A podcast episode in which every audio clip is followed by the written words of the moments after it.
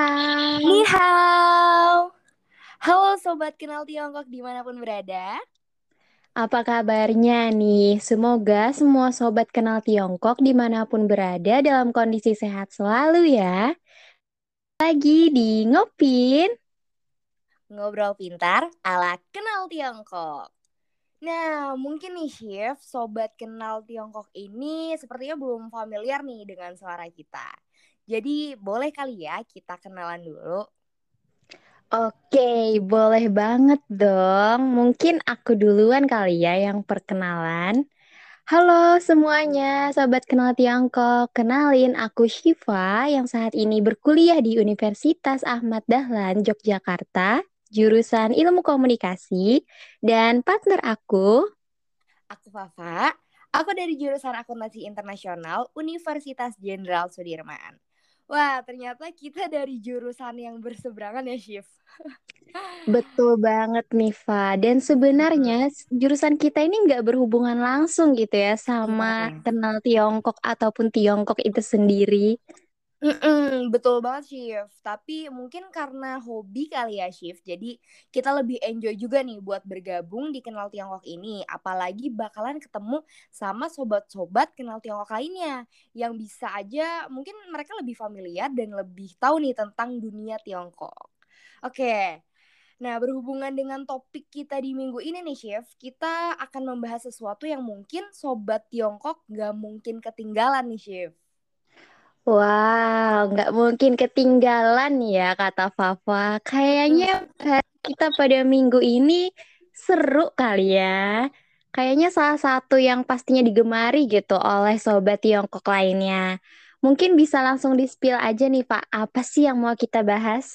Oke, jadi eh, ini itu kita di minggu ini akan membahas topik tentang industri hiburan di Tiongkok. Yang pastinya salah satunya adalah drama Tiongkok, Chef. Oh, drama Tiongkok. Pas Mm-mm. banget loh, Pak. Aku tuh suka banget nonton drama Tiongkok. Nah, Wow. ngomongin soal drama Tiongkok nih, Pak. Pasti Mm-mm. sobat kenal Tiongkok ataupun semua orang kayaknya udah pernah dengar ataupun nonton satu yang paling terkenal. Apalagi kalau bukan Meteor Garden. Iya nggak sih? Oh iya tuh, itu waktu itu terkenal banget ya pada masanya. Itu kayaknya viral banget nggak sih sih waktu itu? Iya, viral banget. Malah itu tuh viral duluan sebelum ada kata viral di permukaan dunia Waduh. ini. Nah, kalau sobat kenal Tiongkok kan udah nggak asing ya sama Meteor Garden. Bisa nih Mm-mm. kita sharing drama kesukaan kita nih. Silahkan Pak, kamu apa sih drama favorit kamu? Oke, kalau dari aku sendiri sih sebenarnya mungkin nggak sebanyak kamu ya nonton dramanya, tapi ada salah satu yang pernah aku tonton dan termasuknya menurut aku bagus sih, Shiv. Hmm, apa tuh Pak kalau boleh tahu judulnya? Oke, ini aku yakin kamu dan sobat kenal Tiongkok lainnya kayaknya tahu sih. Judulnya itu A Love So Beautiful. Wah, iya iya iya, A Love So Beautiful. Aku tahu banget tuh. Itu juga salah satu drama favorit aku sih, Fa. Karena Hmm. ya ceritanya juga ringan gitu kan. Terus ya pastinya karena visual pemainnya itu loh yang ganteng dan cantik-cantik. Eh iya bener banget. Kebanyakan emang pada carinya tuh yang ganteng sama cantiknya mungkin ya yang dilihat juga. Oke, tapi aku agak lupa sih Shift sama jalan ceritanya itu kayaknya drama udah lama banget ya. Iya, lumayan lama sih, Fa. Kalau nggak salah itu drama sekitar tahun 2017 ya. Wow. Dan meskipun itu drama cukup lama, tapi aku tuh Mm-mm. sampai sekarang masih lumayan ingat gitu jalan Ya. ceritanya. Eh, jadi ceritanya itu kalau aku boleh ceritain sedikit ya nih, Pak. Aku spill-spill sedikit nih biar sobat kenal Tiongkok penasaran gitu, pengen nonton Mm-mm. juga. Boleh banget.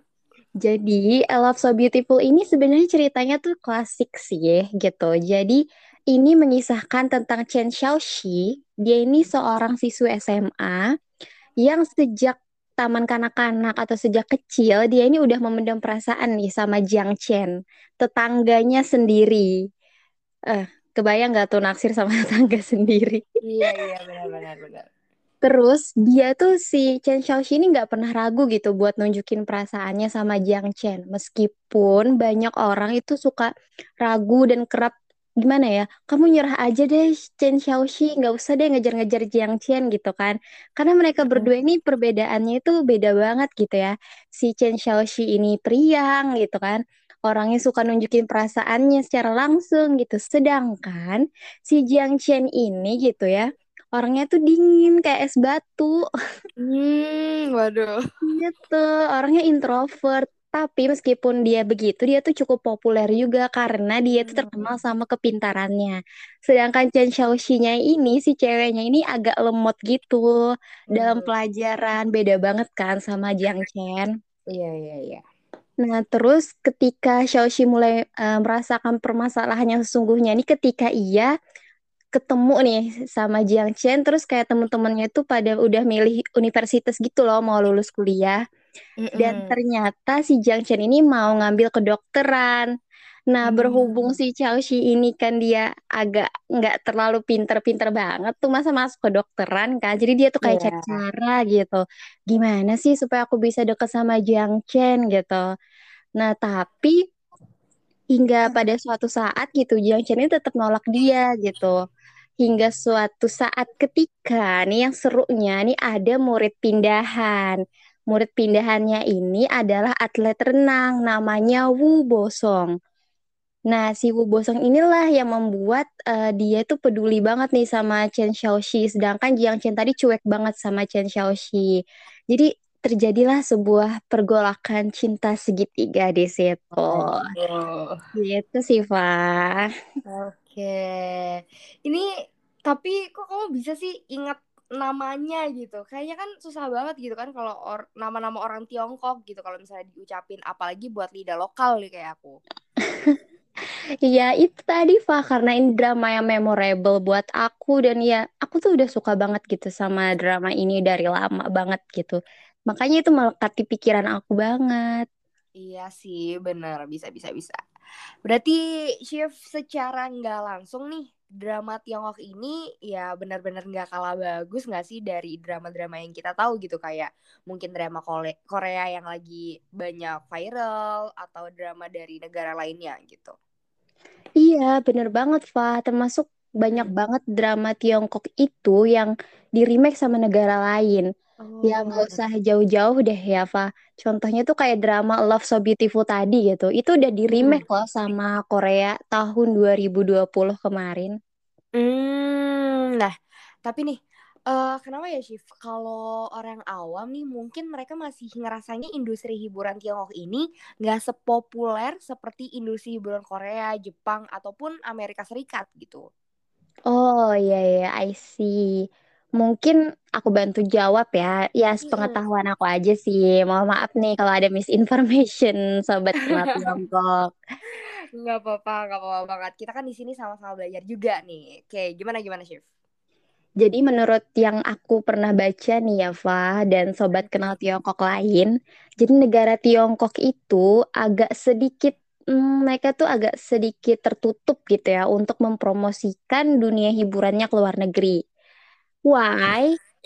Karena eh, jujur aku juga kurang tahu sih, tapi Oke. beda sih sama Korea Selatan gitu contohnya ya. Karena Korea Selatan itu kita udah tahu banget tuh mereka jelas jor-joran banget buat mempromosikan eh, idol-idolnya ataupun dramanya, pokoknya produk dari negaranya itu buat keluar negeri gitu. Nah, karena kan kalau kita tahu kan drakor sendiri tuh sebenarnya banyak yang itu ya, yang digandung digandrungi gitu. Dari Mm-mm. sampai anak muda, terus juga ibu-ibu gitu, bahkan ada bapak-bapak juga yang suka gitu kan. Mm-mm. Nah, yang menjadi highlight di sini adalah uh, artis dan aktor Tiongkok itu jarang sekali memiliki Instagram atau channel YouTube pribadi mereka. Jadi untuk Hmm, fans internasional macam kita ini nih, ya. agak susah tuh mengakses Hmm. uh, informasi tentang mereka. Bahkan untuk variety show sendiri, mereka itu kerap kali menggunakan tulisan Mandarin. Jelas dong, orang-orang kayak kita yang nggak bisa bahasa Mandarin gitu, kecuali mereka yang bisa bahasa Mandarin ataupun emang orang Tiongkok asli gitu. Ya cuma mereka-mereka doang nih yang bisa akses gitu kan. Terus juga mereka itu biasanya pakai aplikasi atau sosial media dari buatan Tiongkok sendiri, kayak Weibo atau kayak Iki gitu. Wah, iya sih bener banget. Kadang emang kita tuh jarang ngeliat juga ya ada variety show Tiongkok yang ada subtitlenya. Dan kalau yang aku denger nih ya, Chef, hikmahnya, waduh hikmahnya nih. hikmahnya itu adalah mungkin kebanyakan dari mereka berpikir untuk apa sih terkenal jauh-jauh gitu ke luar negeri jika di negara mereka sendiri mereka sudah sangat terkenal gitu. Begitu kali ya, Chef. Ibaratnya mungkin juga mereka nggak mau terlalu dikenal di luar sana karena jika di Tiongkok saja sudah sangat nyaman nih bagi mereka, ya kenapa harus keluar gitu ya? Nah, itu dia sih, Pak. Itu bener-bener kayak sifat mereka dan uh, pemikiran mereka yang kayak gitu tuh sebenarnya harus kita tiru gitu. Hmm. Terkait cinta produk dan negaranya sendiri. Yeah. Karena nih, kalau dilihat-lihat Tiongkok itu karena mereka udah cinta produknya sendiri gitu ya. Jadi mereka tuh nggak perlu gitu jadi konsumen dari negara lain. Tapi justru mereka itu yang jadi produsen buat negara lain. Yaps, bener banget Chef. Berarti kesimpulannya adalah um, drama Tiongkok itu sebenarnya populer nih. Tapi karena akses kali ya ke negara Tiongkok yang lumayan su sulit ya. Aduh, jadi belibet kali. Sulit gitu kan jadinya masih banyak teman-teman di luar sana yang belum tahu betapa bagusnya drama ataupun series Tiongkok ini.